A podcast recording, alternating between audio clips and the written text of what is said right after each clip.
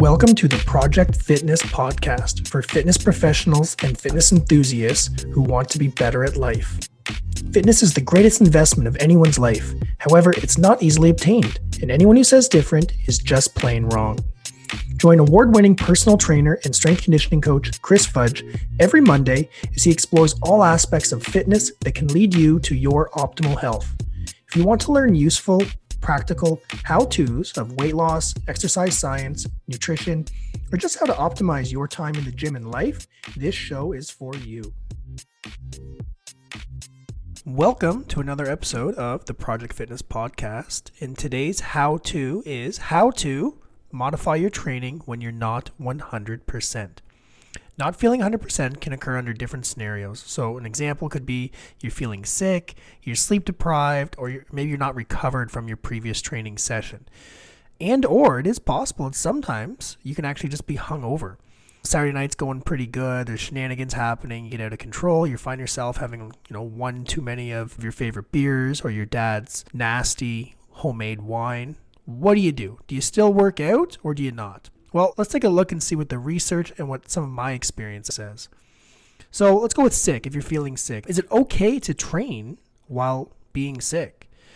When I was in my teens, I remember going to the gym and talking to an older man and this guy won the the shortest shorts contest, hands down. Had the shortest shorts in the gym. And once you get over that, he was actually a pretty nice dude to talk to. We talked a lot about training, and one time I told him that I wasn't in the gym the last few days because uh, I skipped it. I wasn't feeling good. I was sick, and he says to me, he says like, "Don't bother. Next time, just sweat it out." So if you've been an active gym goer, you've probably heard this in the locker rooms at some point in time, where everyone just says, "When you're sick, just go hit the sauna and sweat it out. It's good for you." So, you know, the next time that I wasn't feeling good, what do you think I did? Tried it out.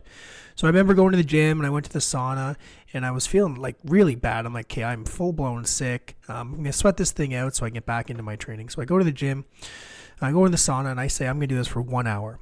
And after about five minutes of being in there, what I noticed was I was struggling to breathe. like the air was thicker. It was just really hard for me to actually get any oxygen in. Maybe another five minutes later, I started noticing that I started to sweat like profusely. That's this pouring out of my body. Then I got this crazy headache, like this pounding came in, and and I was just like, I can't stay in here any longer. So maybe I lasted about 15 minutes, and then and then I got out. I left the sauna feeling worse than when I came in. Now I had a headache and I was dehydrated. I went home, went to bed. It didn't work. But why didn't it work? It should have worked, right? The research says it doesn't work. Let me explain why. The Mayo Clinic says you should only exercise if it's something as simple as a common cold. I had a fever and they say that when you have a fever, you definitely don't go work out. So my situation, I had a fever, should not have been in the gym. Uh, the Mayo Clinic also discussed about exercising if symptoms are below the neck is not a good idea. So we're looking at like chest congestion, uh, upset stomach, aches or pains in the body then you don't want to. If you have a minor cold and it's just above the neck and there's no fever associated with, they recommend that exercise is actually not a bad idea for you. Um, it can open your airways, it can open your arteries and your veins a little bit more and increase a little bit of blood flow. So if you're congested, it might actually be beneficial for you. But they also do recommend reduce the intensity, reduce everything, reduce, reduce, reduce, and listen to your body listen to your body only goes so far. but, you know, I think what they're saying is it's okay to exercise if you're minorly, minorly sick and you're just reducing what you actually do. Now, I went in that sauna and I was just sweating buckets. Now, that's not something you want to do. What happens when you're sweating a lot is you start to lose electrolytes, you lose fluids, and then all of a sudden you become dehydrated. And when you're sick, you actually want to be very hydrated. There's a guy named Joshua Septimus. He's a professor of the clinical medicine at the Houston Methodist Research Institute. He says that the reason why this concept of sweating out a sickness or sweating out the common cold comes from this study in 2015 from the National Academy of Sciences involving mice reported that the strain of the cold, which was called the rhinovirus, thrived in temperatures below 98.6 degrees Fahrenheit. So the theory was that increasing your body temperature by being in saunas and stuff can, can kill off the virus because the virus likes to actually be in cold temperatures. He says that there's no actual evidence of that working on humans. The takeaway is that if you are sick, you can exercise as long as you don't have a fever, as long as it is uh, above the head, it's very minor, and you just have to manipulate and modify what you do in the gym. That's what the science says. And uh, practicality, do not go into that sauna for 15 minutes like I did. That's what practicality says. Don't do it. Now, what about sleep? So, if you're sleep deprived, does it actually affect your training the next day? Well, yeah, it actually does. So, being sleep deprived does affect things like your immune system. When we sleep at night, our body produces cytokines, and these help increase our ability to fight off infection and they reduce inflammation in the body, especially when we're under stress.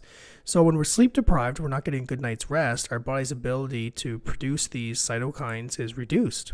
So all of a sudden, let's say you're sleep deprived, your immune system gets beat up.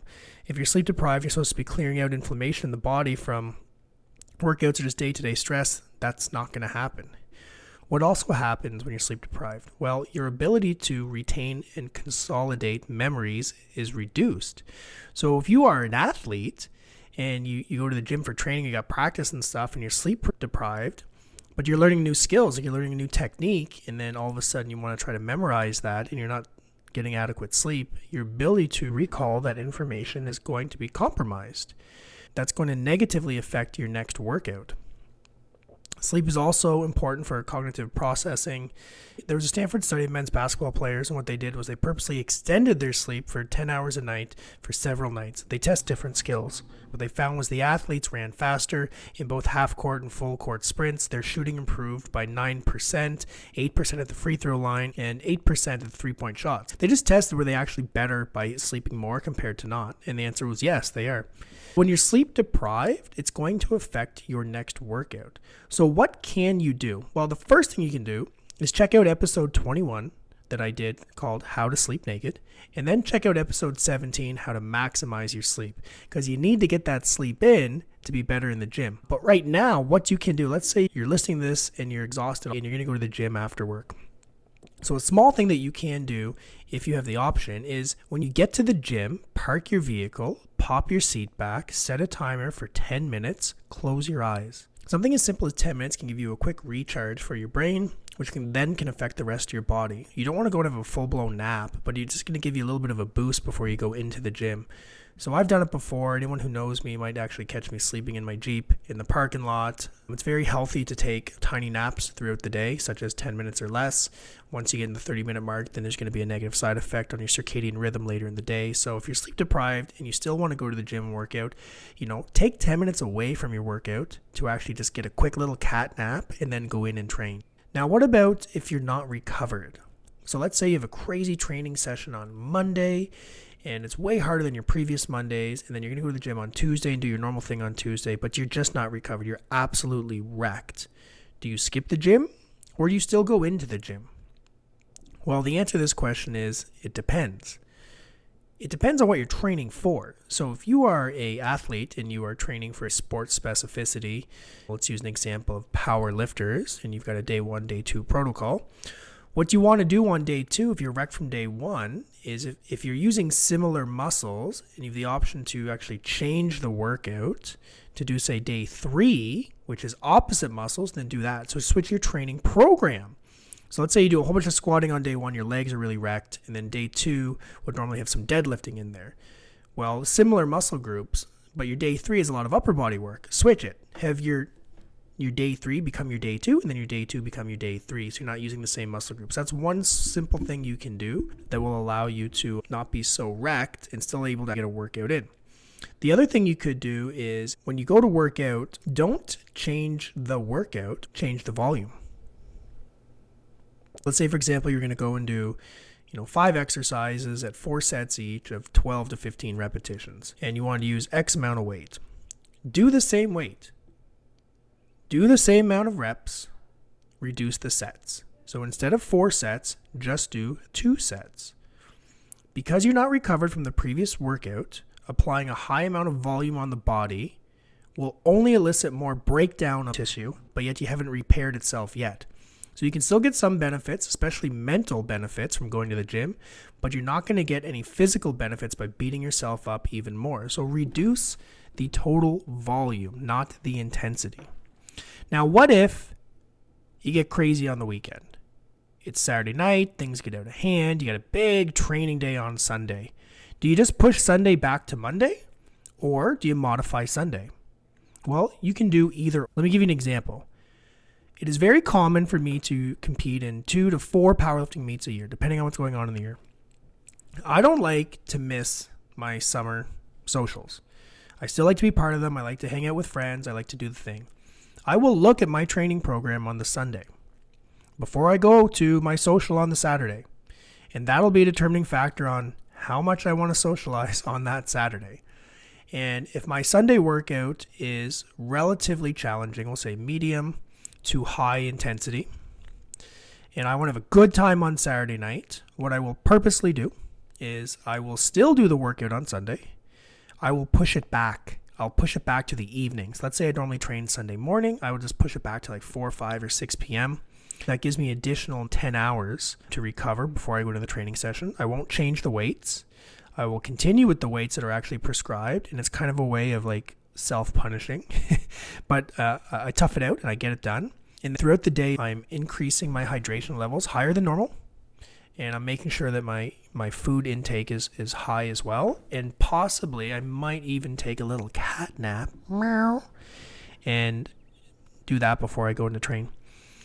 Now, let's say, for example, on the Sunday, I hit a real high intense training session. This is one where I need to get a few people to be with me, and they got to you know spot me because it could could go really bad. I could get really hurt. I will not do that workout. What I will do instead is I will push that workout back one day, or I will actually modify that workout and reduce it because sometimes it, you don't want to take that risk where you could get hurt just because you're hungover. The juice ain't worth the squeeze neurologically, you will not be as good the day after a night of socializing. Your nervous system drives your muscles, and your muscles tell your bones to move. And when everybody works together, you lift heavy weights. If you're hungover, that's going to be compromised. So if you're trying to lift heavy, you can't do that. You got to make an adjustment somewhere. If you do general fitness and you want to then work out on the Sunday, so you're not doing like uh, super heavy lifting, um, or you're doing just aerobic work, endurance work, you can still train when you're hungover, but your performance will be affected. So just go in with the mindset knowing that you, you just have to do less.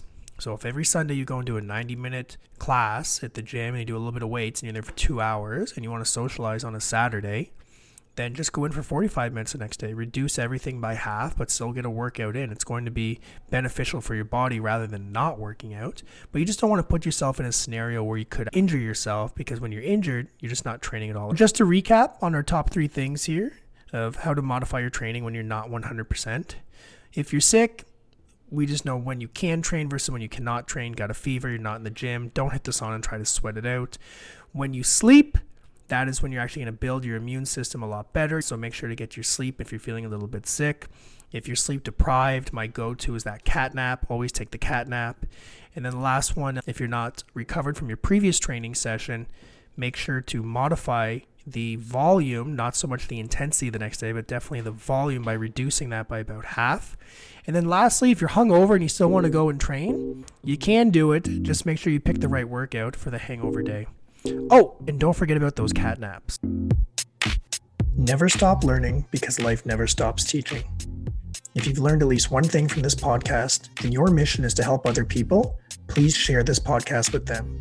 And a reminder, we will be releasing one episode every Monday for the entire year. So make sure to hit subscribe so you get the updated information as soon as possible.